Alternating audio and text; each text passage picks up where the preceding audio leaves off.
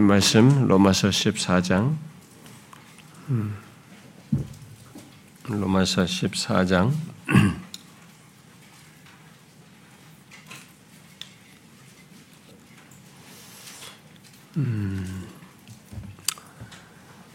어, 오늘은 2절, 3절인데요. 1절부터 3절까지 쭉 연결해서 같이 읽어봅시다. 1절부터 3절 같이 읽겠습니다. 시작.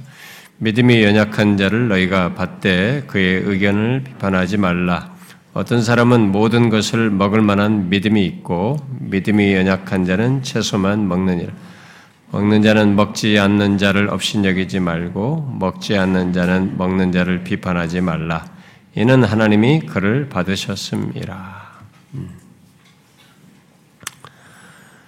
어, 오랜만에 우리가 이렇게 좀더 어, 이렇게 공간에 함께 모이게 된 것이 참 감회가 깊습니다만은 어, 어, 우리 교회 성도들이 뭐 우리 교뿐만 아니라 다른 교회 성도도 마찬가지겠습니다만은 이렇게 제약이 있을 때 뭐 온라인으로 한든가 뭐 이런 제약이 있을 때도 우리는 그런 중에 하나님을 어떻게 예배하며 신앙생활 할 것인지 하나님은 우리에게 물으신 시간이었고요. 조금 이렇게 자유로워졌을 때는 이 자유로워진 것에서 우리가 진짜 진심이 무엇인지를 또 하나님께서 물으시고 확인하는 시간이 될 거라고 믿습니다. 여러분 앞으로 우리가 더 자유롭게 이런 걸 다 벗어나서 코로나에서 벗어날 어떤 날을 기다릴지 모르겠습니다. 그게 어떻게 될지 몰라요. 근데 한동안 우리가 감기처럼 뭐 이런 약이 개발돼서 이제 어, 독감처럼 맞으면서 사는 그런 시간으로 바뀔 수 있겠습니다만은 시간이 그래도 몇 년 전 세계적으로 보면 아마 걸릴 겁니다. 2, 3년 더 걸릴 수도 있는데 그것에 따라서 또 이랬다 저랬다 환경에 제약이 있다 어쩌다 뭐 이런 어, 이런 일들이 있을 텐데 어, 대비를 하셔야 됩니다. 음, 지금뿐만 아니고 또 우리 인생 속에 어떤 일이 벌어질지도 모르는데 그런 것에 의해서 내가 변화 무쌍할 게 아니라 변함없는 하나님께 대한 우리의 신앙의 일관성 있는 모습을 갖고자 하는 그런 태도를 저는 가져야 된다고 봅니다. 이것으로 가지고 자꾸 일일비할 건 아니라고 보고요. 어, 우리는 진득하게 주님께 대한 신앙을 좀 잘 견지하면 어, 좋겠다고 생각이 됩니다. 어, 제가 이번 주에 그 참 하여튼 제가 요즘 그 우리 직분자 면담도 하고 있잖아요. 그러니까 진짜 일주일에 시간이 없어요. 너무 없이 살아갑니다. 너무 진짜 시간이 뭐밥 먹고 잠깐 식후에 제가 췌장 때문에 운동하는 거 빼고 뭐 진짜 시간이 없습니다. 모든 시간을 다 써도 일주일에 하루만 더 있으면 좋겠다 심정으로 이렇게 살아가는데 음, 그래서 이게 말씀을 준비하는 이런 것들이 저한테 너무 촉박해요. 음, 이게 충분히 묵상이 안 되고 그냥 그 허락되는 것 안에서만 또 하고 마무리하고 그러는데 뭐 이번 주도 제가 이제 제주도 갔다 오고 그러면서 또 이제 시간도 이렇게 좀 더 쓰고 그랬는데 음, 뭐 저는 이번에 어, 피의자로서 이렇게 진술서를 썼습니다. 피의자는 범죄자 아닙니까? 네, 범죄자로 이렇게 진술에 묵비권을 행사할 수 있습니다. 묵비권 행사하시겠습니까? 뭐 질문 이렇게 하는 거 있잖아요. 그대로 다 질문에 대답하면서 이렇게 하는데 이것을 어, 여기 이렇게 했습니까? 예, 뭐 부정하기 어려운 거 법을 몰라서 어, 못했다라는 것이 통하지가 않으니까요. 법은 법이고 우리는 사실 몰랐죠. 대장이 뭐 맡겼으니까 그 사람이 그런 거 디테일한 걸 다 하라고 한 것인데 그 사람이 그런 걸 하게 될 때는 어, 성면이 그 안에 몇 퍼센트까지 우리가 다 파악하고 있어야 되고 그걸 할 때는 이 사람이 언제 하도록 관리를 다 해야 되고 그렇게 했을 때 어떻게 잘대로 했는지 모든 걸 우리가 관리할 소유주가 책임이 있는데 그렇게 하지 않았기 때문에 어, 책임이 있는 것이다 법적으로. 그래서 이 법을 어긴 걸 인정하느냐 그래서 인정 안할 수가 없잖아요. 인정한다, 인정한다 이제 다요. 다 서류 작성하고 음, 다 인장을 한 20번 정도 찍고 이렇게 어, 왔습니다만. 그래서 이제 뭐 다 서류는 이제 검찰 쪽으로 넘어가는 것 같고요. 이제 거기서 이제 판결이 아마 나겠죠. 뭐 저 사람은 저 사람들은 또 자기 잘못한 것을 아마 신문을 받을 것 같고 뭐 그랬습니다. 아, 그래서 제가 예, 범죄자로 이렇게 서본 것이 평생이 처음이라 좀 우리 같이 간 김영수 목사님이 바울을 이해하게 됐다. 그런데 바울이 범죄자로 썼잖아요. 변호를 해야 되고, 어, 근데 어, 그런 심정을 조금 이해하시다. 그런데 어, 아무것도 아닌 것 같지만 예, 그런 것에 대해서 법을 몰라도 범하면 범죄자다. 그러니까 우리가 몰라서 못한다는 것은 말이 안 되는 거니까 알아야 된다는 거죠. 음, 그런 것을 우리가 또 배울 수 있는 시간이었고요. 어, 그 이제 한 가지 제가 또 우리 교회 성도들에게 이제 어 이제 또 이 연말에 되면 아마 연초도 될 수도 있고 뭐 이런 것과 관련해서 제 마음 한 켠에 자꾸 있는 생각입니다. 예, 뭐냐면 음 우리가 하나님을 좀 진실로 구하면 좋겠다. 우리 모두가. 그러니까 뭐 이렇게 코로나 이런 거 상관없이 항상 해왔던 일이고 사모했던 것이고 제가 했던 말인데 어, 우리 중에 어, 하나님을 진실로 사모하는 사람들은 하나님을 더 간절히 구하면 좋겠다. 그것은 뭐 조국 교회를 위해서도 우리가 기도하지만 우리 교회 안에 하나님이 크게 은혜로 좀 임하여 주시기를 간절히 같이 구하면 좋겠다. 어, 그 어린아이들에게까지 그런 역사가 있기를 같이 좀 구하면 좋겠다라는 게 저에게 마음이고 또 여러분들이 꼭 얘기하고 싶고 근데 뭐 제가 여러분들이 그러고 싶은 사람 오세요 뭐 이렇게 하면서 할 수도 있어요 우리 지난번에 우리 송창수 사님 같은 경우는 옛날에 제가 그런 걸 어, 원하는 사람 와라 같이 기도했던 그런 걸 좀 나보고 좀 목사님 다시 그런 거 하면 좋겠습니다 이렇게 하는데 그래가지고 뭐 중직자들이든 누구든 이렇게 원하는 사람들이 주로 이제 중직자들을 주로 데리고 했죠. 네, 그렇게 하고 싶은 마음도 있습니다. 근데 제가 여러분이나 저나 시간을 과연 어느 시점에 그런 걸 빼서 할 수 있을런지요. 음. 어, 제가 시간을 굳이 뺀다면 토요일 날 우리 가정 예배하는 시간을 빼고 뭐 보인다면 제가 그렇게 기도하고 싶은 사람 모이자 그러면 하겠어요. 음, 저는 개인적으로 그렇게까지 생각을 해보고 있습니다. 뭐 새벽 기도는 새벽 기도로 공적인 시간들이 있으니까 이런 것도 하고 아, 한편에서는 또 제가 아, 좀 다른 것들을 좀 소홀하더라도 그냥 어, 잠을 못 자면서 낮에 좀 어떻게 하더라도 새벽 기도를 막 하면서 이렇게 할까 이런 생각도 들고 여러 가지도 있습니다만 그거 말고 그냥 여러분들 중에서 하나님의 은혜를 사모하는 사람들이 이렇게 누구든지 와서 같이 몇 가지 우리 교회 공동체에 크게 은혜 임하는 이런 문제에 대한 어, 그런 사모를 가지고 같이 기도하면 좋겠다. 이런 생각이 듭니다. 근데 아무리 생각해도 시간이 토요일밖에 없는 것 같아요. 아니면 주일 모두 다 끝나고 다 간 다음에 그냥 정식 모임으로는 없는 것으로 하고 혹시 그런 중에도 사모함이 있는 사람이 있으면 와서 같이 음, 저와 몇 마디라도 같이 기도하고 그러면 좋겠다. 뭐 이런 생각이 듭니다. 아, 주께서 어, 그런 걸 좀 더 명확하게 하시면 어, 그런 기회가 마련되어서 같이 기도할 수 있으면 좋겠고 그때는 우리가 오직 전폭적으로 다른 모든 것보다 하나님께서 우리에게 더 가까이 다가오셔서 우리 공동체에 크게 은혜 주실 구하는 그런 심정으로 함께 구하면 좋겠고 그런 것에 대해서 아 이거 뭐 교회 기도해나 보다 뭐 억지로 가야 되나 그런 사람은 오면 안 되고 진짜 그렇게 간절히 사모하는 사람 그런 마음이 사람만 한 사람, 두 사람이라도 원하는 사람이 모여서 같이 하나님께 간절히 구할 때 우리의 오직 시선과 마음은 하나님 한 분에게로 향하는 그런 시간을 가지면 좋겠다라는 게 제 생각입니다. 주께서 허락하시면 뭐 인도해 주시면 좋겠다는 생각이 들고요. 음, 그다음 한 가지 더 좀 얘기를 해야 될 것은 제가 우리 청년들은 어, 지금 몇 번입니다. 성년부도 있었지만 청년부는 예, 청년부의 가장 고민거리인 어, 연애, 결혼 뭐 이런 문제를 가지고 질의응답을 제가 이렇게 몇 차례에 걸쳐서 해왔습니다.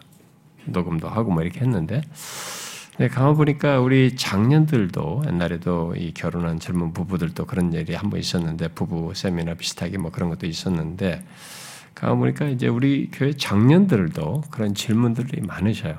그래서 제가 언젠가 한번 여러분들이 질문을 좀 뭐 그런 걸 다 모으시면 언제 한번 그걸 우리 장년들이 모인 상태에서 한번 제가 질의응답을 좀 뭐 참교추도 매 질의응답입니다. 우리 컨퍼런스도 질의응답이 대담이 있듯이 질의응답인데 근데 거기는 좀 세부적인 것들을 설교로 크게 다루지 못할 구체적인 내용들이기 때문에 그건 또 그런 식으로 필요도 할 것 같아요.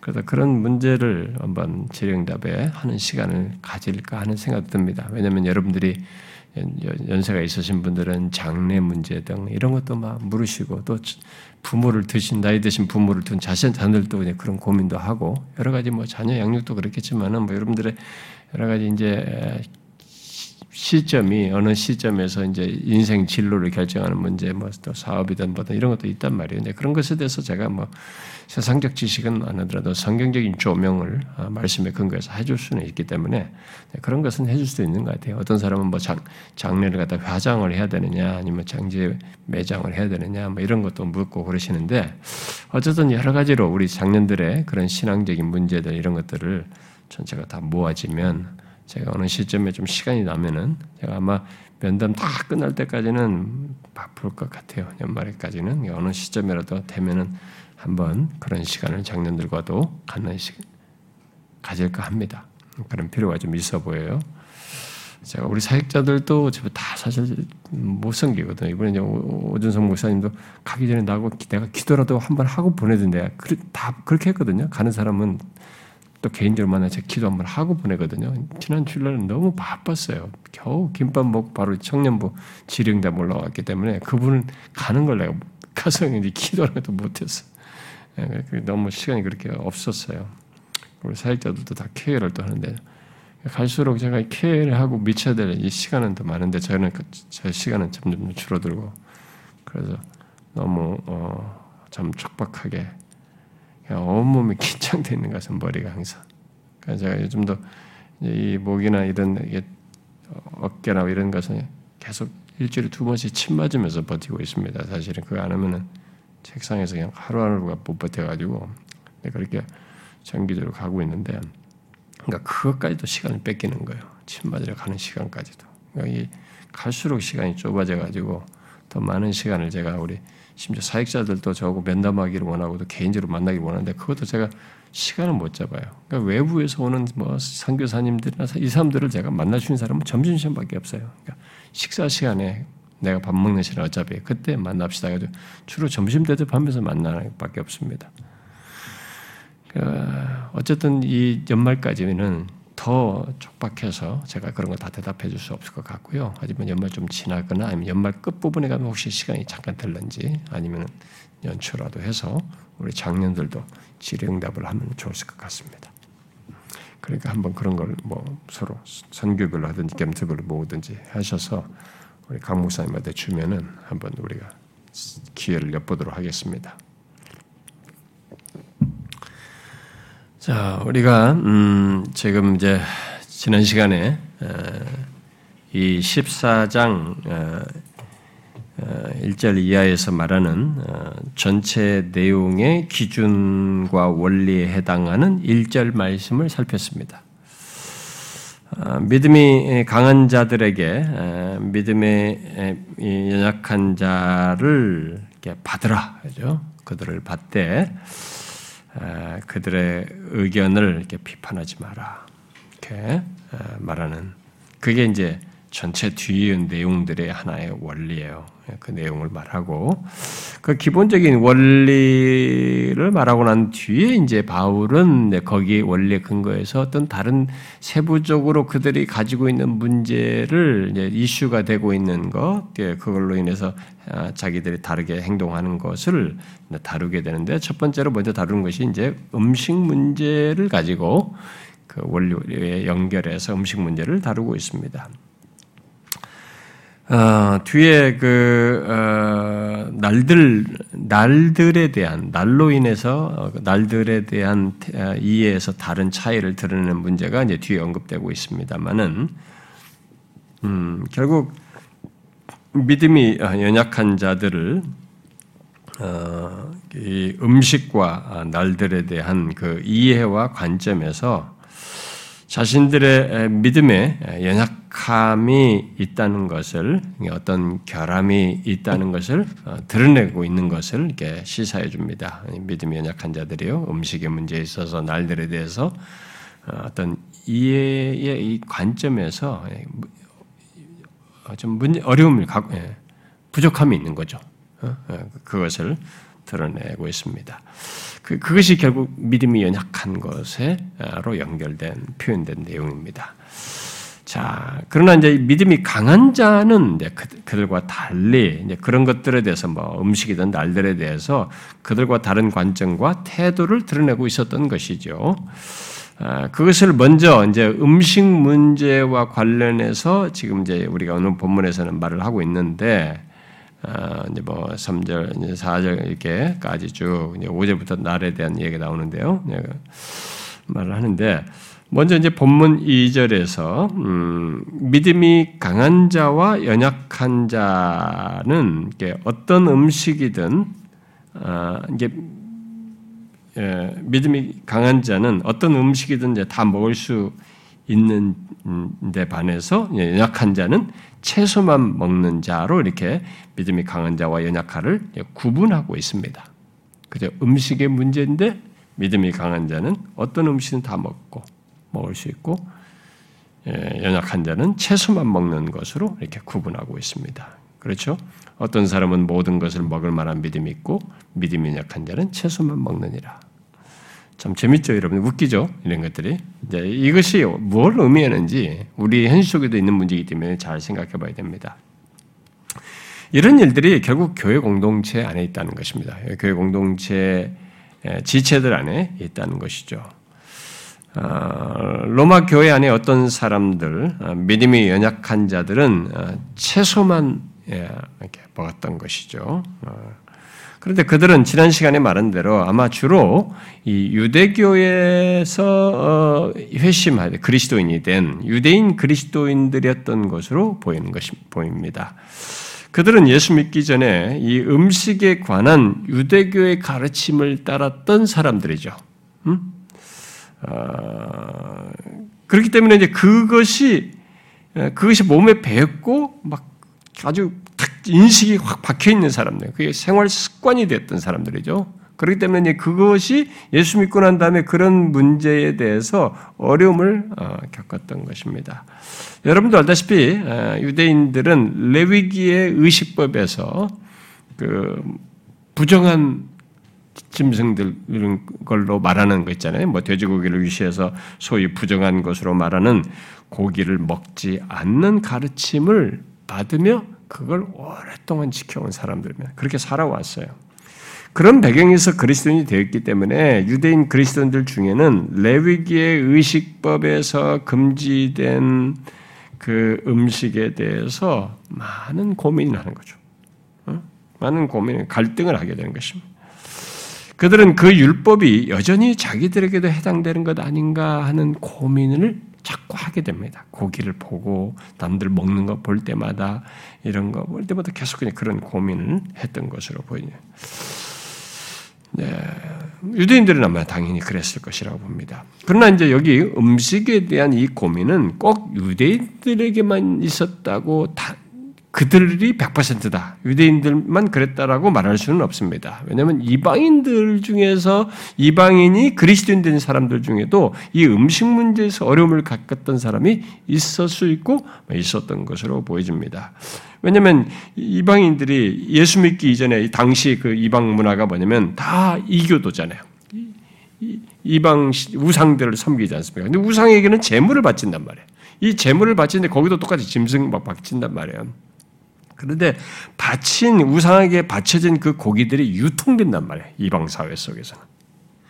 그 유통되는 것을 이들이 예수 믿기 전에는 그냥 특별하게 문제시 않고 구해가지고 사서도 먹고 받아서도 먹고 이렇게 먹었단 말이에요.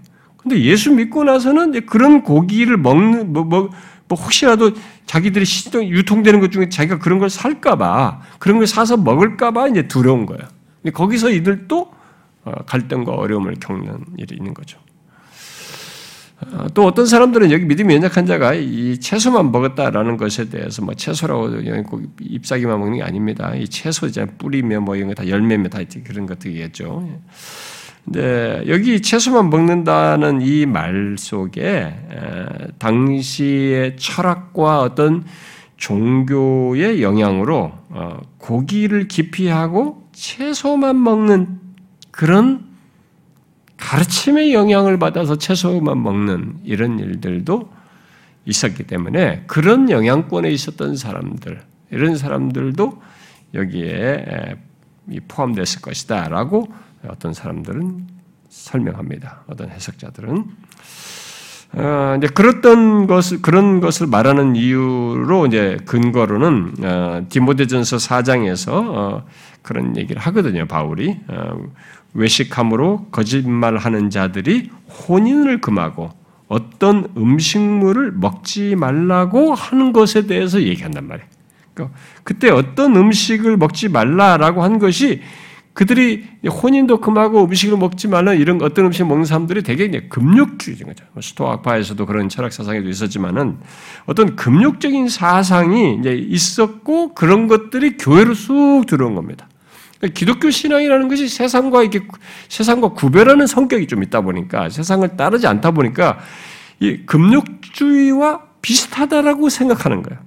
그래가지고 기독교 신앙에다가 금욕주의적인 사상을 이렇게 쑥쑥 받아들인 거예요. 그래도 실제로 1세기에도 그런 영향이 있었지만은 여러분이 알다시피 중세 시대는 중세의 기독교가 금욕주의를 많이 받아들여요. 여러분 수도 문화가 뭡니까? 이 카톨릭 수도 문화.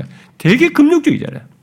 여러분 그 수도원 문화 속에는요 그 금욕적인 그, 종, 그 종교 그런 사상이 기독교로 옷 입고 들어와 가지고 지독했습니다. 심할 때는 심지어 막 몸에 학대도 했어요.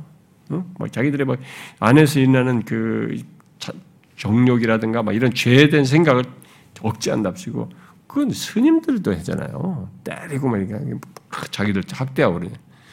그러기도 했단 말이에요.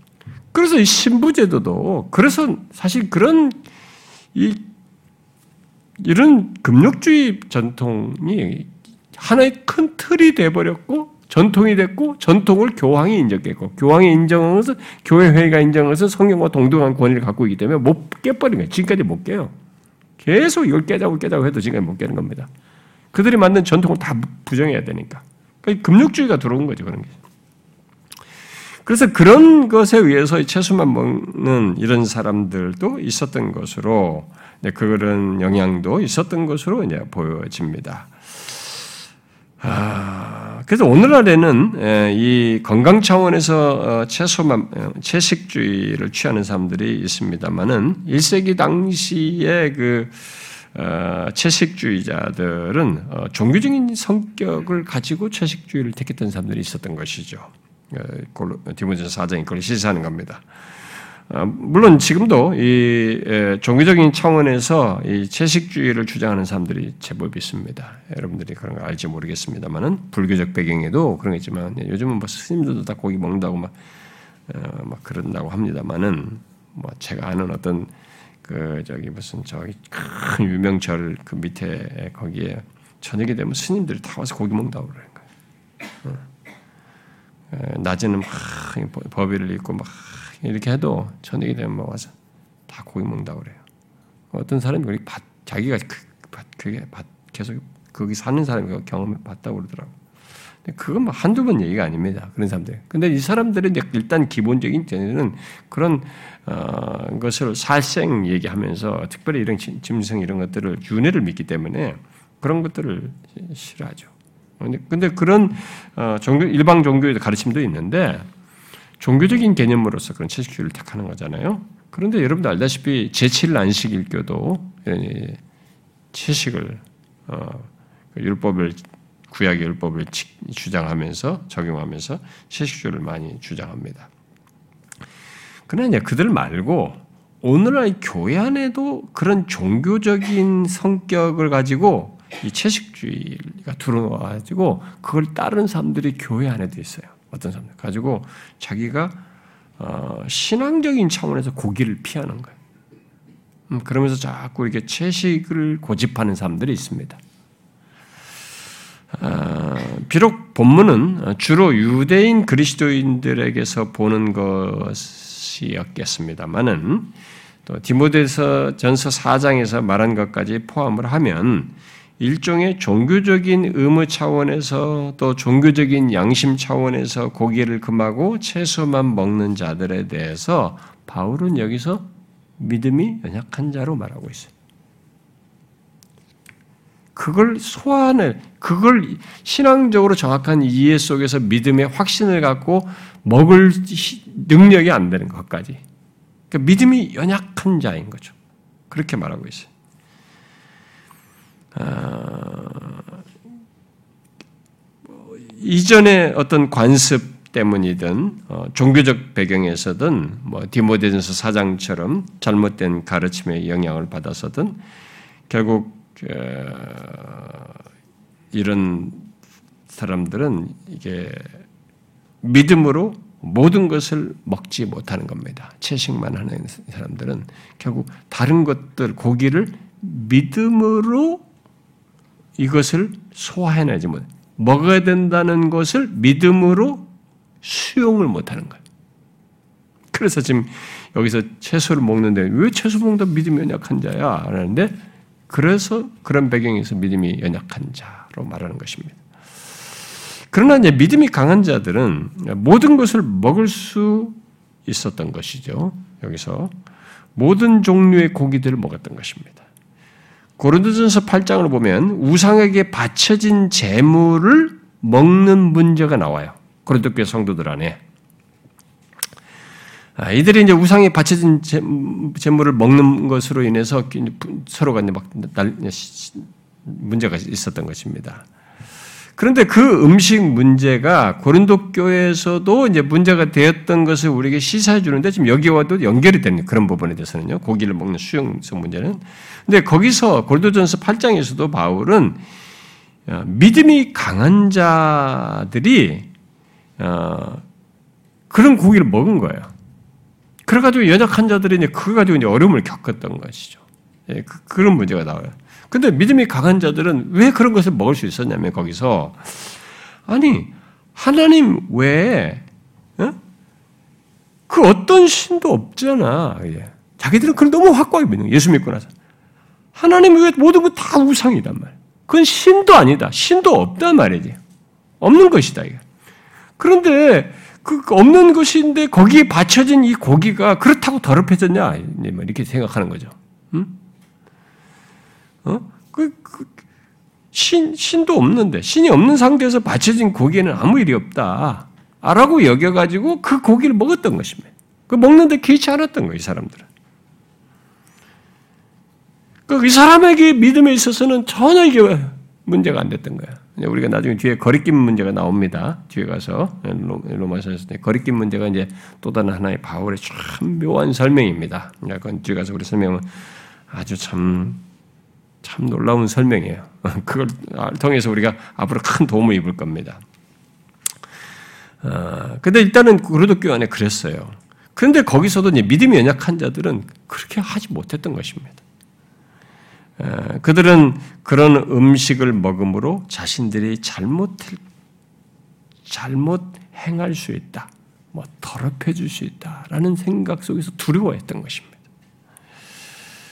어, 어쩌면 그들은 어, 정결하지 않을 음식, 정결하지 않을 음식, 곧 고기를 먹지 않을 수 있는 방법을 그것은 오직 채식밖에 없다.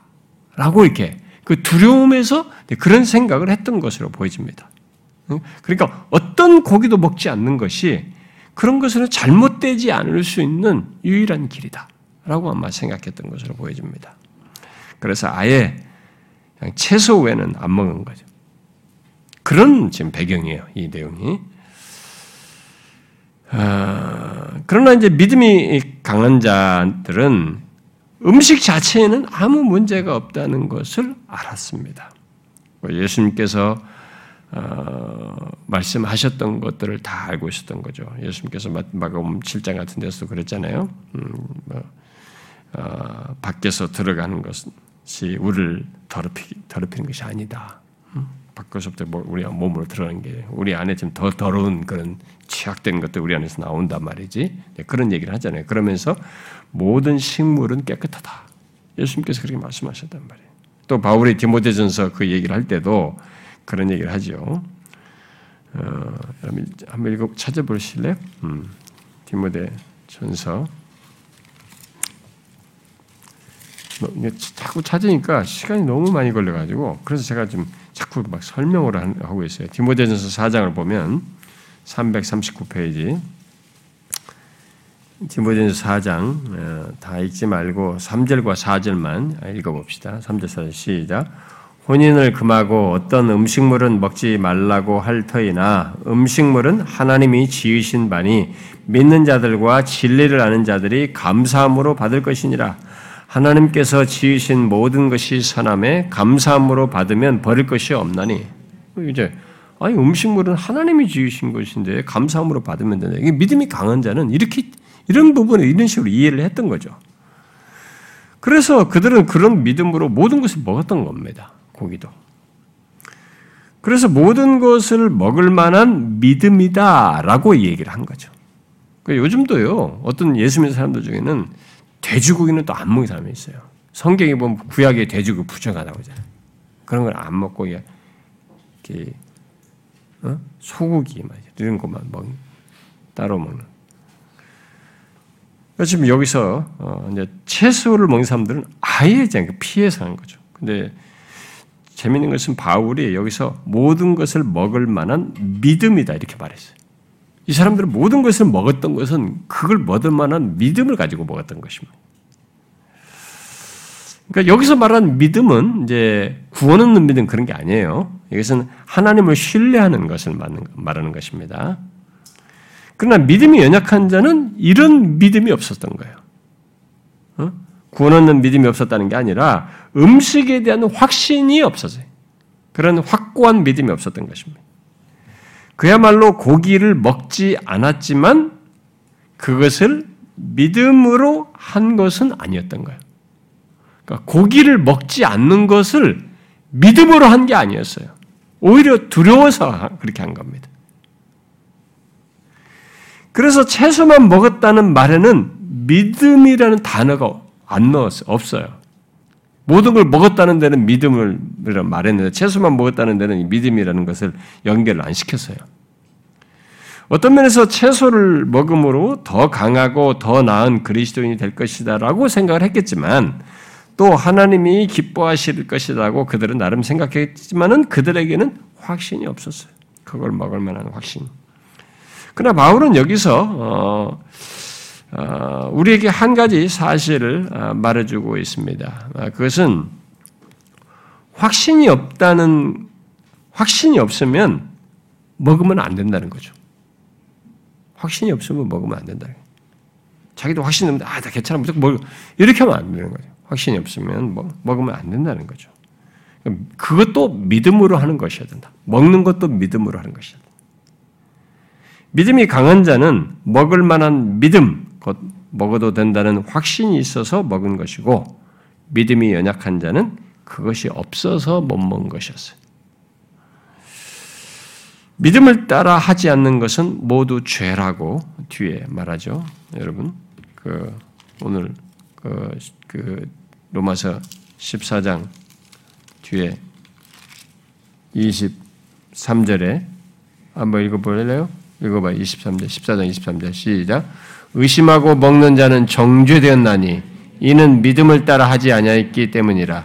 믿음을 따라 하지 아니하는 것은 다 죄니라.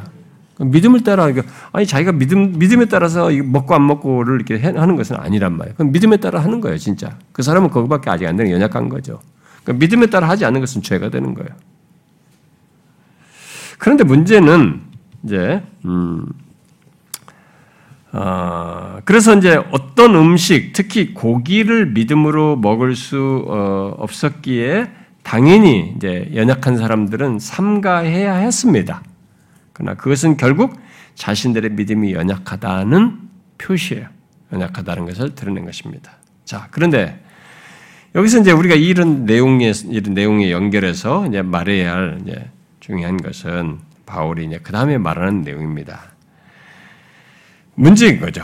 그럼 문제는 이 교회 공동체 안에서 믿음이 강한 자와 연약한 자가 결국 이 두 그룹이 그렇게 각자 먹는 문제에서 드러낸 각각의 그런 자신의 모습들에 대해서 서로에 대해서 잘못된 태도를 보이는 거예요.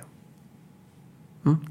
각자의 그런 모습을 가지고 서로를 대해서 각자에 대해서 잘못된 태도와 행동을 취하는 것입니다. 곧 먹는 자, 응? 어, 결국 강한 자는 먹지 않는 자, 약한 자를 업신여기는 업신여기고 먹지 않는 자, 곧 연약한 자죠. 연약한 자는 먹는 자, 곧 강한 자를 비판하는 것입니다. 3절에 말하잖아요. 먹는 자는 먹지 않는 자를 업신여기지 말고 먹지 않는 자는 먹는 자를 비판하지 말라. 이렇게 말하는데 결국 이 문제가 있는 거예요. 이들에게. 바울은 이 두 부류에게 서로에 대해서 그렇게 하지 말라. 업신여기고 비판하라. 그렇게 하지 말라. 이렇게 말해요.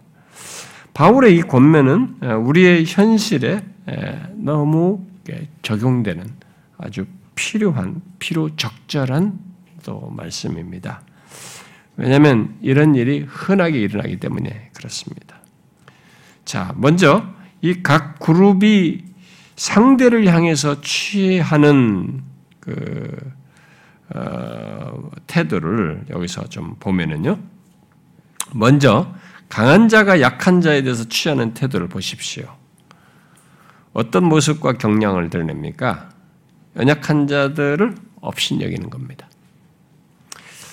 먹는 자는 먹지 않는 자를 업신 여기지 말고 이렇게 말하니까 지금 업신 여기는 거죠. 이것은 어, 이렇게 우리들의 현실 속에 적용해 어, 흔하게 해서 생각해 볼 수 있는 것입니다. 인간이 가지고 있는 가장 기본적인 어떤 면에서 가장 흔하게 우리가 거의 본성적으로 드러내는 모습입니다. 나는 정확히 알고 있어요. 또 많이 알고 있습니다. 그리고 정확히 깨우침 받았어요. 그런데 상대는 너무 몰라. 그리고 그런 깨우침도 없어가지고 계속 이러지도 못하고 저러도 이렇게 해. 그러면 내가 이 사람에 대해서 뭐 아주 겸손하게 그걸 높여주고 이렇게 하는 게 아니라 일반적으로 모르다는 사람에 대해서 우리가 약간 이렇게 한 수 아래로 보는 거죠. 업신적인 거죠. 우리가 일반적인 세계 속에서도 사람들이 보이는 반응이에요. 많이 아는 자는 모르는 자에 대해서 이렇게 좀 무시합니다. 여러분 이 세상의 세계를 가보면 많이 알아서 자기가 조금 더 좋은 조건에 있게 됐다, 실력이 있는 자가 됐다 할 때 그렇지 못한 자에 대해서 어디 가서든지 은근히 그 사람은 겉으로 표현을 좀 덜할지 몰라 속으로는 무시해요. 근데 사회에 가면은 그 무시하는 걸 말로써 행동으로 직접 하기도 하지만 일반적으로는 무시합니다. 업신여겨요. 그게 일반적으로 있는 거예요. 근데 그것을 이런 문제에서도 교회 안에 사람들이 하는 거예요. 이런 식으로 강한 자가 연약한 자를 이렇게 무시하는 거죠. 어, 바울은 인간의 본성 속에서 꿈틀대는 이런 교만의 위험을 알고 말하고 있는 것입니다. 자신이 더 알고 더 확신 있게 행하는 것으로 그것을 못하고 주, 못하면서 못하고 주저하며 망설이는 그 연약한 자를 경시하는 교만을 경계하고 있는 것입니다. 믿음이 연약하여 주저하는 자에게 우리들이 그런 부분에서 어떻게 하는지를 생각해 봐야 돼. 믿음이 연약해서 뭔가를 이렇게 막 결정을 못하고 막 아니 그 믿음을 이렇게 결정해 이렇게 딱 그렇게 하면 되지 이렇게 한 우리는 이제 그 사람들을 물론 잘 가르쳐주고 안내를 해야 되는데 그게 아니라 은연중에 그런 말과 그 사람에 대하는 태도가 이렇게 하대하는 거죠. 약간 내가 아는 사람으로서 모르는 사람을 이렇게 좀 어? 없인 여기듯이 이렇게 취급하는 이런 경향이 무의식적이 나올 수 있어요. 그러니까 그걸 신앙적인 행위로도 하려면은 좀 이게 의식이 돼야 되는 거예요. 어? 내가 먼저 좀 생각을 돼. 좀 마음으로 좀 써야 돼. 마음으로 안 쓰고 내 본능적으로 하면은 그냥 아, 그 사람은 그래. 이렇게 무시하려고 한단 말이에요. 교만의 위험이 있는 거죠. 교회 공동체 안에는요, 믿음이 강한 자, 이런 사람들이 연약한 자에 대해서 이렇게 그런 태도를 보여요. 자기도 모르게. 이게 흔합니다. 여기서 분명히 말합니다. 그렇게 하면 안 된다는 거죠. 교회 공동체 안에서 절대 그렇게 하면 안 된다. 업신여기면 안 된다.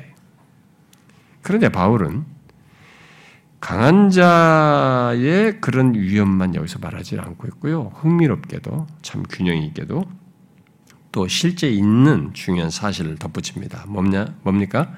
믿음이 연약한 자들 또한 아, 범하기 쉬운 잘못, 위험을 함께 말하고 있어요. 뭡니까? 강한 자를 비판하는 것입니다. 먹지 않는 자는 먹는 자를 비판하지 말라. 이렇게 말했어. 우리는 흔히 강한 자가 약한 자를 무시하고 판단하는 것을 주로 생각합니다. 이게 이제 세상에서 막 흔한 일이니까 그 거기에 이제 항상 우리가 약자 억압하는 것에 대해서 이제 인권이든 뭐든 이런 걸 하면서 그런 것에 대해서 이게 사회 인식상 그게 아주 바르지 않다라는 인식이기 때문에 강한 자가 약한 자를 이렇게 무시하고 판단하는 것에 되게 약자 소외된 사람을 옹호한다는 이런 개념이 있어서 이쪽에 주로 편중돼 있어요. 그, 그 사람들에게 동정적이고 그 사람들에게만 잘못이 있다는 그들의 잘못에만 주로 이렇게 생각을 많이 한단 말이에요. 그런데 바울은 놀랍게도 그것만 말하지 않아요. 약한 자들의 잘못을 얘기하는 거예요. 약한 자는 강한 자를 비판한다는 것이죠. 그렇게 해서는 안 된다, 이든 약한 자들은. 너희 약한 자들도 강한 자를 그렇게 비판해서는 안 된다는 거죠. 곧 약한 자들은 자신들이 부적절하다고 생각하는 것을 행하는 이 강한 자들을 정죄하는 거예요. 비난하는 경향을 드러낸다는 거죠. 근데 그렇게 하면 안 된다는 거죠. 예를 들어서 강한 자들이 모든 것을 먹는 것을 볼 때 이 약한 자들은 이제 이런 식으로 생각하는 거죠. 정말 저 사람이 예수 믿는 사람 맞아? 저 사람 그리스도인 맞아? 아니 그리스도인이면 어떻게 저런 걸 저럴 수 있어? 자기가 가지고 있는 생각을 가지고 판단하면 정지하는 겁니다. 저 사람 진짜 맞아? 이렇게 보는 거야. 강한 자는 약한 자를 무시하는 경향이 있지만 약한 자들 또한 그거 못지않게 어떤 면에서 정도가 더 강한 반응을 드네. 여기는 업신여긴 걸 얘기인데 여기는 판단이에요. 여기 지 판단. 어? 비평 비판으로 나오는데 판단하는 겁니다. 어? 그러면 이 판단이 결국 정죄로 이어지는 거예요. 더 강한 반응을 하는 것이죠. 아니 오래 믿었다면서 어떻게 저럴 수 있지? 정말 예수 믿는 거 맞아 저 사람? 어떻게 리더가 돼가지고 저럴 수 있는 거야? 아니 이 교회 오래 다니고 많이 배웠다면서 뭐 은혜 많이 받았다며 어떻게 저럴 수 있는 거야? 그것은 연약한 자들이 흔히 범하는 태도예요. 판단, 정죄. 더 무서운 거죠. 세상은 이런 걸 생각 안 합니다. 세상은 이들의 문제는 언급을 안 해요. 근데 성경은 동일하게 죄의 무게를 다룹니다. 안타깝게도 어, 연약한 자들도 그렇게 자신들이 생각하는 것을 기준으로 강한 자를 판단하며 정죄하는 위험을 가지고 있습니다. 최소한 그들을 보면서 하나님께 대해 진실하지 않고 그의 신앙이 의심스럽다라고 판단을 하는 거죠. 어, 로준스 목사가 어, 로준스 목사는 여기 행실 차원에서 다른 그리스도인들을 판단하고 저들이 정말 그리스도인인지 의심스럽다고 생각하는 경향은 바로 약한 형제가 특별히 빠지곤 하는 위험이다. 이렇게 말했어요. 그러니까 이 다른 그리스도인들을 행실 차원에서 판단하면 정말 저 사람 그리스도인이야?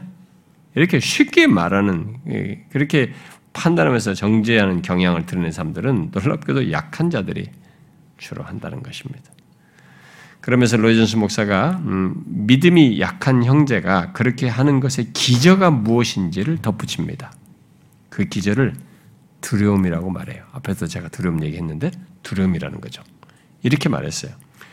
약한 형제가 빠지는 문제는 항상 두려움의 노예가 되어 있다는 것입니다. 왜냐하면 그는 사물에 대해서 명료하지 못하고 분명히 두려움이 많은 종류의 사람이며 항상 자기의 입장을 방하고 싶어 하는 데다 자기가 옳다는 것을 확신하고 싶어 하기 때문입니다. 믿음이 연약한 사람들의 특징이에요.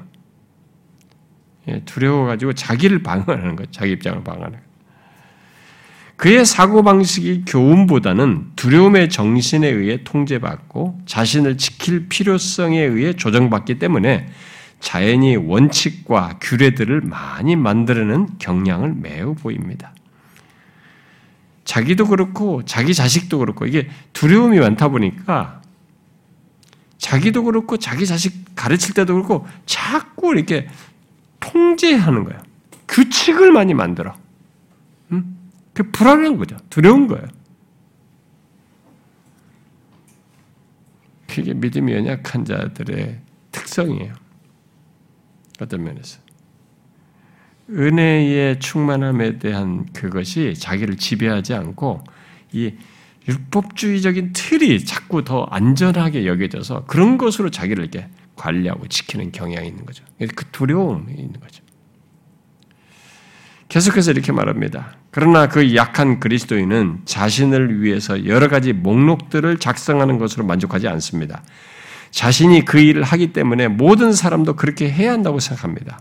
그 목록을 자기 자신에게만 적용하지 않고 다른 사람 모두에게도 적용하려 듭니다. 모든 사람마다 자기가 세워놓은 그 개념과 패턴에 따라주기를 바랍니다. 이러한 고집은 순전히 그가 두려움에 빠져 있다는 사실에 기인하는 것입니다. 그는 음식을 먹는 것이 잘못될까봐 너무 두려워 나머지 이렇게 말하는 경향이 있습니다. 오직 오직 안전한 한 가지 방식은 고기라는 녀석을 잘라내는 거야. 만일 채소만 먹는다면 잘못될 길이 없어. 라고 말하는 경향성을 가집니다. 그러므로 약한 형제의 경향성은 기독교 신앙을 이해하는데 연약하기 때문에 율법주의자가 되는 것입니다. 여러분 율법주의자가 되는 것은요 믿음이 연약해서 그런 거예요. 예수를 믿는 사람인데 이 사람이 율법주의적인 경향으로 들으는 것은 믿음이 연약해서요.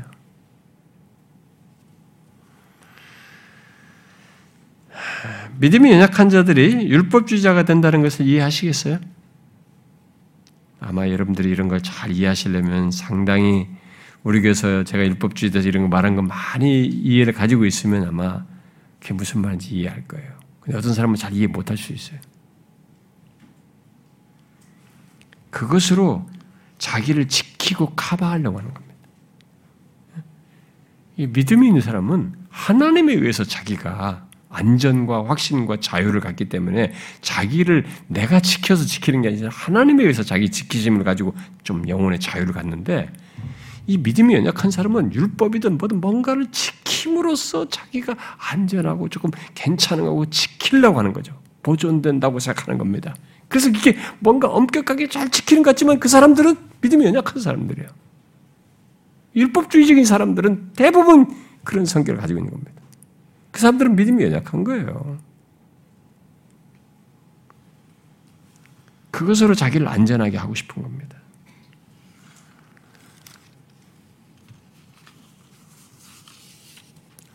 여러분, 교회 공동체 안에서 강한 자와 약한 자가 서로를 향해서 이제 여기서 말한 것처럼 무시하고 이쪽은 무시하고 비판하고 정죄하고 뭐 이름을 한번 생각해 보세요. 교회 공동체는 믿음이 약한 자, 강한 자가 서로를 향해서 무시하고 비판하고 막 이런다고 한번 생각해 보세요. 교회 공동체가 어떻게 되겠습니까? 서로 나뉘고 상하고 막 나 이제 교회 생활 안 하고 싶어. 이 사람들 안 만나고 싶어. 나 이 교회 안 가고 싶어. 막. 옛날 시대는 이 교회가 다른 데 갈 수가 없었어요. 그 지역에 그 교회밖에 없었으니까. 요즘은 뭐 이 교회 안 가고 다르게 하고죠. 마음대로예요. 응? 자기들 마음대로라고. 그게 다 믿음이 연약한 행동이에요. 응? 다 믿음이 연약한 행동이에요. 이렇게 서로가 서로를 향해서 이런 무시와 비판을 하게 되면 서로 나뉘고 분열하겠죠.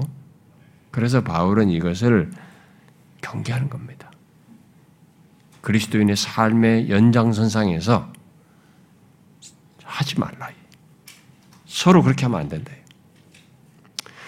오늘날 교회 안에는 이 복음의 바른 이해 속에서 자유함을 누리는 사람들, 믿음이 강한 자들이 있지만 안타깝게도 이 복음의 자유를 누리지 못하고 어, 이전에 해오던 관습과 뭐 나름의 다른 신앙 습관과 또 율법주의적인 신앙 생활에서 벗어나지 못한 채 자기를 그런 식의 범주 안에서 어, 신앙 생활을 하려고 하는 이런 사람들이 있습니다.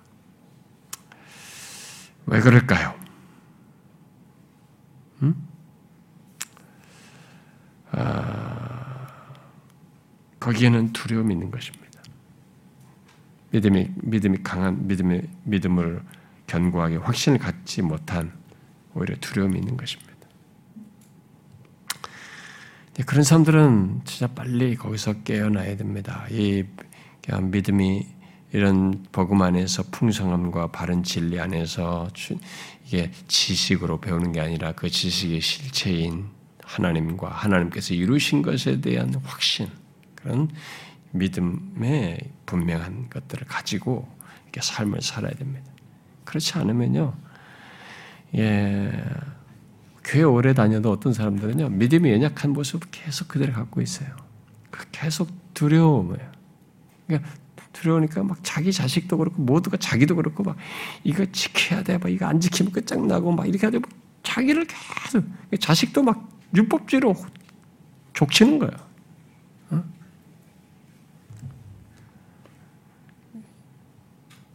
자기도 그렇게 막 그렇게 안전하다고 생각하는 거예요. 믿음이 강한 자가 갖는 이 세계를 몰라요. 자기는 믿음이 강한 자라는 것을 성경이 말한 이런 식으로 이해를 못해요. 그냥 교회 오래 다녔고 내가 모태 신앙이고 신앙생활로 교회 직분자가 됐고 뭘 한다. 이걸로 믿음이 강한 자라고 생각이 돼요. 안 그래요, 여러분. 교회 오래 다녔어도요. 믿음이 연약한 자 모습을 가지고 있는 사람이 있습니다. 그런 것으로 자기 관리하는 거죠. 아, 우리는 예, 믿음이 강한 자를 아, 교회 안에서도 봅니다만은 그리고 그런 모습을 가진 신자들을 교회 안에서 봅니다. 아, 아, 그리고 또 연약한 자도 교회 안에서 우리가 보게 됩니다. 그런데 우리는 이 서로를 향해서 예, 그 각각의 그 조건에서 서로를 향해서 어떤 식으로든 잘못을 범할 여지가 있어요. 문제는 그런 사람들이 있는데 그것은 그들은 각각에 대해서 이제 그 어떤 부분에 있어서 믿음이 강한 자는 더 진실한 신앙으로 잘 나가야 되고 믿음이 약한 자도 믿음이 강한 대로 계속 자라나야 되는데 문제는 이 두 상태에 있는 사람들이 서로를 향해서 잘못을 범하는 거예요. 어, 무시와 비판을 함으로써 서로가 죄를 범하는 것입니다. 공동체를 상하게 하고 상처를 주고 분열을 가져오는 이런 죄를 범하는 것입니다. 바울은 그것을 경계하여서 약한 자가 강한 자를 비판하는 것에 연결해서 왜 그들을 비판하지 말아야 하는지를 오늘 본문 3절에 덧붙입니다. 왜 그렇게 해서는 안 되는 것입니까? 그것은 하나님이 그를 받으셨기 때문이에요. 그렇죠? 거기에 이는 아, 하나님이 그를 받으셨습니다. 여기 하나님이 그를 받았다고 할 때 그는 누구를 말할까요? 강한 자와 약한 자 모두를 포함해서 말한다고 할 수 있습니다. 그런데 이미 1절에서 강한 자에게 연약한 자를 받으라고 했을 때 그 속에 하나님께서 그들을 받으셨다는 것이 내포되어 있고 또 지난 시간에 읽었다시피 15장 7절에서 그리스도께서 우리 모두를 받으신다는 것도 내포되어 있어서 뭐 그것을 부인할 수 없어요. 둘 다 다 포함된다고. 그러나 이 내용의 연결 속에서 바울이 말하는 대상은 약한 자가 강한 자를 비판하는 것에 연결해서 이 말을 덧붙이고 있기 때문에 여기 그는 강한 자예요. 약한 자가 강한 자의 음식 태도를 보고 어? 곧 모든 종류의 음식을 먹는 것을 보고 저런데도 그리스도인인가 하는 생각까지 하면서 그들에게 어, 그, 그들을 판단하는 하는 그런 것이 있기 때문에 하나, 바울이 여기서 그들에게 하나님께서 그들을 받으셨다 이렇게 말을 하고 있는 것입니다. 결국 하나님께서 받아주셨는데 그들을 정지한다는 것은 너희들이 하나님보다 더 거룩하다는 거냐? 어? 이렇게 말하는 거죠. 하나님은 약한 자도 받으셨고 강한 자도 받으셨습니다. 그러므로 우리가 상대를 무시하거나 판단하거나 정죄하는 것은 하나님의 자리에 서는 죄를 범하는 거예요. 스토트가 이 말씀에 대해서 다음과 같이 설명했어요. 이렇게 감히 아니야 어떻게 감히 우리가 하나님이 받으신 사람을 거부할 수 있단 말인가? 사실상 다른 사람에 대한 우리의 태도가 어떠해야 하는가를 결정하는 최선의 방법은 그들에 대한 하나님의 태도가 어떤가가 결정하는 것이다. 이 원리, 이 원리는 황금률보다 낫다. 산상수훈에서 말하는요. 다른 사람들이, 황금률은 이거잖아요. 다른 사람들이 우리를 대접하기를 원하는 대로 그 사람들을 대접하는 것. 그것은 안전하다. 그렇죠? 어, 이 산상수에서 말한 것처럼 그것은 안전합니다. 하지만 하나님이 그들을 다루시는 대로 그들을 다루는 일은 훨씬 더 안전하다. 전자는 황금률은 우리의 타락한 자기 중심성의 기초를 두는 지침이고 반면 후자는 하나님의 완전하심의 기초를 두는 기준이다. 그랬어요. 우리는 하나님이 받으신 사람을 우리도 받아야만 하는 것입니다. 이 기준을 적용해서 서로를 봐야 돼. 이 원리를 항상 기억하고 상대를 받아야 하는 것입니다. 이게 우리를 우리들이 죄를 범하지 않고 공동체 안에서 서로에 대해서 잘못 범하지 않을 수 있는 굉장히 중요한 원리예요. 강한 자는 하나님께서 그 사람을 받아주셨다는 생각 속에서 약한 자를 받아야 하고, 약한 자는 강한 자를 하나님께서 받아주셨다는 생각 속에서 그를 비판하지 말고 받아야 하는 것입니다. 항상 이 원리를 적용해야 돼요. 이 원리를 따라서 하나님께서 받으신 사람을 무시하거나 비판하는 것을 우리는 항상 경계해야 합니다. 그러면 어떤 사람은 이런 질문을 할지 모르겠어요. 음, 과연 그러면 이 사람이 하, 나님이 받은 사람인지 어떻게 알 수 있어요? 뭐 이런 질문을 할 수도 있겠죠. 이 사람을 하나님 받은 사람이 어떻게 알 수 있습니까? 어, 완전하지는 않아도 우리는 성경이 하나님께서 받으신 사람이 어떤 사람인가에 대해서 말한 것 정도를 가지고 우리는 어, 어느 정도 말할 수 있겠죠. 어, 이에 대해서 로저스 목사 청교도 영향을 받은 사람들은 이런 걸 참 잘해요.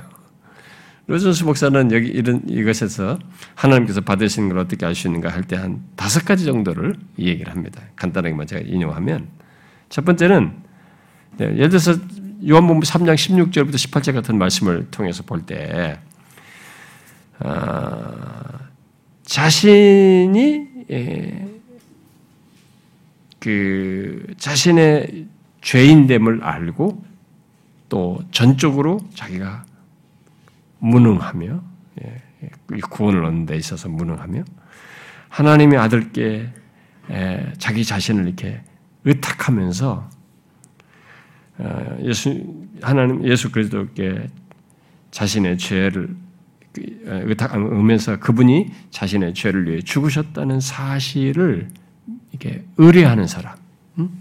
이 그게 이제 요한복음 3장 16절 같은 것을 그대로 자기가 수용한 그런 모습의 어떤 태도를 취하는 사람. 이런 사람들은 성경대로 하나님 받으신 사람이다. 그러나 이제 그것만이 아닙니다. 둘째로 거기에 연결해서 그런 신앙 고백을 넘어서서 하나님의 아니 그리스도의 몸된 교회에 들어오고자 하고 세상의 부류들을 떠나서 하나님의 백성들을 부류에 들고 싶어 하는 사람, 들고 싶어 한다면, 그게 이제 하나님이 받으시는 사람의 그런 모습이다. 세 번째로, 거기에 더하여서 그의 보편적인 행보에, 행보가 그것을 어, 증거한다, 증거하고 있다면, 예를 들면 정확하게 더 구체적으로 말하면, 자신의 신앙 고백과 일치된 일관성 있는 삶을 갖고 어, 신약의 가르침을 따르고 있다면 이 사람은 하나님이 받으신 사람이다. 또 네 번째로 진리를 더욱 배우고 그 속에 들어가고 싶어하는 건전한 열망이 있고 구원받지 못한 사람에 대한 관심을 갖고 복음을 전파하고 교회가 확장되는 것에 관심을 갖고 있다면 이 사람들은 하나님이 받으신 사람이다.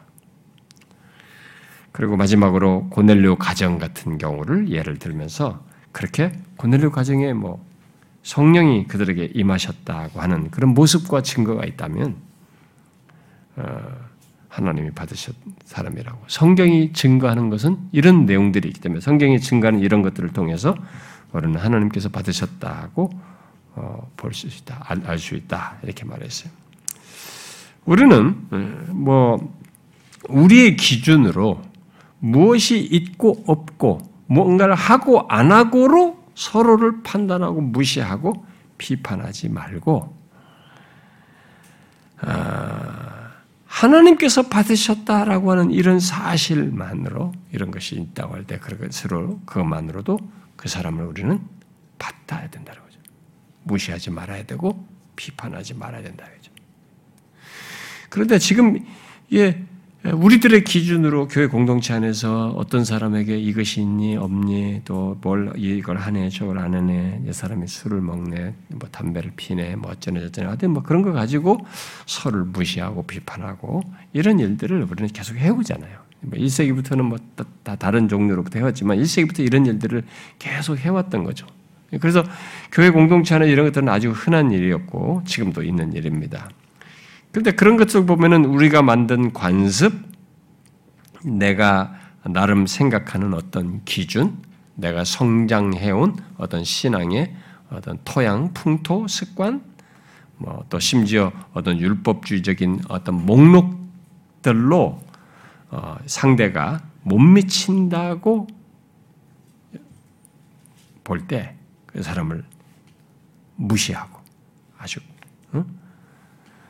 어, 또 반대로 음, 내가 나름 내가 아는 바를 가지고 기준을 가지고 어, 왜 이 사람은 오래 믿었는데 이런 모습이 없는가라고 판단하면서 그 사람을 비판하는 이런 일들을 우리가 하면 안 된다는 아니 저 사람이 무슨 뭐 자기가 교회 이 교회에서 오래 다녔다면서 여기서 은혜도 많이 받았다며 무슨 교회, 교회 안수 집사라며 무슨 권사라며 장로라며 목사라며 이렇게 하면 안 된다는 거죠. 그게 다 자기가 믿음이 연약한 자가 이 강한 자에 대해서 비판하는 행동을 하는 것이죠. 그런 식으로. 바울은 이미 1절에서 강한 자들에게 비중을 두고 말을 했기 때문에 여기 3절에서는 약한 자의 강한 자 비판을 이렇게 좀 비중 있게 말한다고 볼 수 있어요. 그러니까 약한 자의 강한 자 판단하는 것을 어, 예, 이게 이것도 만만치 않은 문제이기 때문에 여기서 균형 있게 언급을 하는 것입니다. 여러분들 중에도 이런 일 하죠? 여기 오셔가지고 이제 처음에는 모르니까 사람들 모르니까 다 괜찮죠. 근데 몇 년 좀 다니고 하다 보면은 이제 리더들이나 뭐 교훈 사람들의 잘못도 이제 보이고 좀 자기가 볼 때 막 처음엔 좋은 줄 알았더니 좀 실망스러워 보이는 그러면 이제 다뜬 말이 아, 리더가 돼가지고 저 모양이고 무슨 뭐 어쩌고 저쩌고 이런단 말이죠. 여러분 그게 여러분 스스로가 여러분 스스로가 성숙치 못한 것을 드러내기도 하고 어떤 면에서는 믿음이 없는 거예요. 믿음이 연약한 아니 없는 믿음이 연약한 모습을 드러내는 거죠.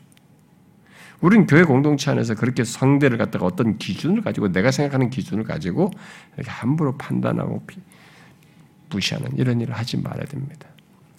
우리들 모두가 진짜 우리들 안에 연약하든 강한 자든 한, 이 사람이 예수를 믿는 사람으로서 어, 자신이 그런 어, 지금 앞에서 말한 최소한 성경이 하나님께 받으신다고 하는 그런 신앙의 모습을 가지고 있다고 여겨지면 우리는 그 사람을 하나님이 받으셨다는 사실로 받아들여야 돼요. 괜히 죄를 범하면 안 됩니다. 무시함으로써 그를 하다고 상하게 하는 죄를 범하고 이 사람을 비판하고 판단함으로써 죄를 범하는 이런 일을 하지 말아야. 그렇게 해서 서로를 상하게 하지 말아야 되는 것입니다. 그런데 우리는 상하게 하는 일이 너무 있단 말입니다. 음? 그런 일이. 교회 공동체에 있단 말이에요. 여러분 선교 안에서 서로도 도 하고 우리 교회 안에서도 그런 일을 하지 않습니까? 여러분 그런 것에 대해서 우리가 하나님 앞에 회개해야 되고 앞으로 그러지 말아야 됩니다. 어.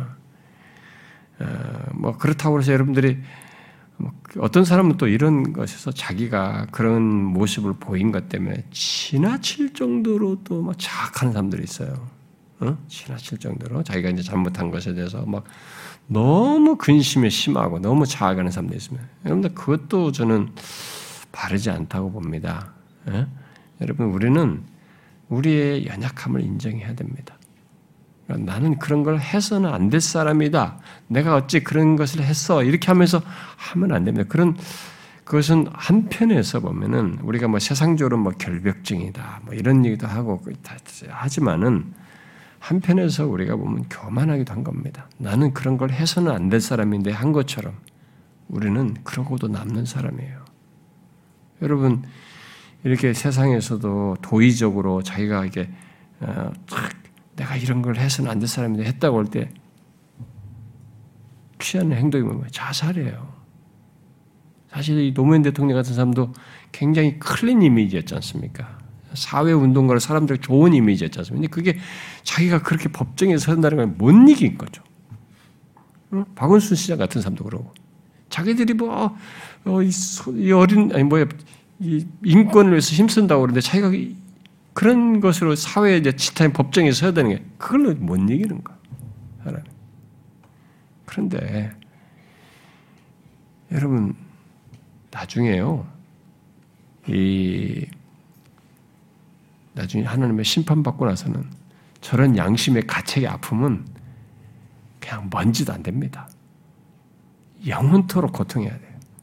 죄가 주는 아픔을 정, 신적 육체적 모든 나라는 존재가 가지고 있는 모든 기능이 고통을 다 느끼게 하는 인식상에, 생각 속에, 마음에, 정서상으로 너무 그 것이 고통을 주는 거예요. 저렇게 양심의 가치의 아픔, 고통은 저건 지옥의 형벌의 일면이에요. 먼지 같은 겁니다. 평생 겪는 거죠. 그런데 여러분, 예수 믿는 사람의 복이 뭡니까? 그런 죄가 있는 우리예요. 그런 문제가 있기도 한 사람입니다. 나는 그렇게 연약해요. 그런 내가 어디서 그래도 자유할 수 있습니까? 그리스도께서 나 같은 이런 연약하고 결함 많은 죄에 있어서만큼은 어떤 것도 자신할 수 없는 나를 받아주셨다는 거예요. 내 죄를 대속했다는 겁니다. 그러니까 그것 때문에 너무 결벽스럽게 막 이게 자학적으로 하면 안 됩니다. 오히려 그건 교만한 것입니다. 주님께 오히려 내가 이런 자인 것을 시인하면서 그리스도의 부유한 은혜 안에 이게 잠겨야 돼요. 안겨야 됩니다. 그 무궁한 샘에 자기가 들어가야 돼요. 거기서 죄가 오히려 자기에게 은혜가 되어버리고 자유해져야 되는 것입니다. 그게 믿음이 강한 자예요. 그걸 못하는 것은 믿음이 연약한 자인 것입니다. 여러분, 우리끼리 서로 이렇게 믿음이 연약한 자와 강한 자를 받지 못하여서 상하게 하는 일이 없도록 서로가 주의합시다. 하지 말라는 이 말씀을 귀담아 들음으로써 공동체를 세우고 서로를 세우고 오히려 앞에서 배운 대로 서로 사랑하는 사랑함으로써 율법을 이루는 그런 모습을 갖자는 것입니다.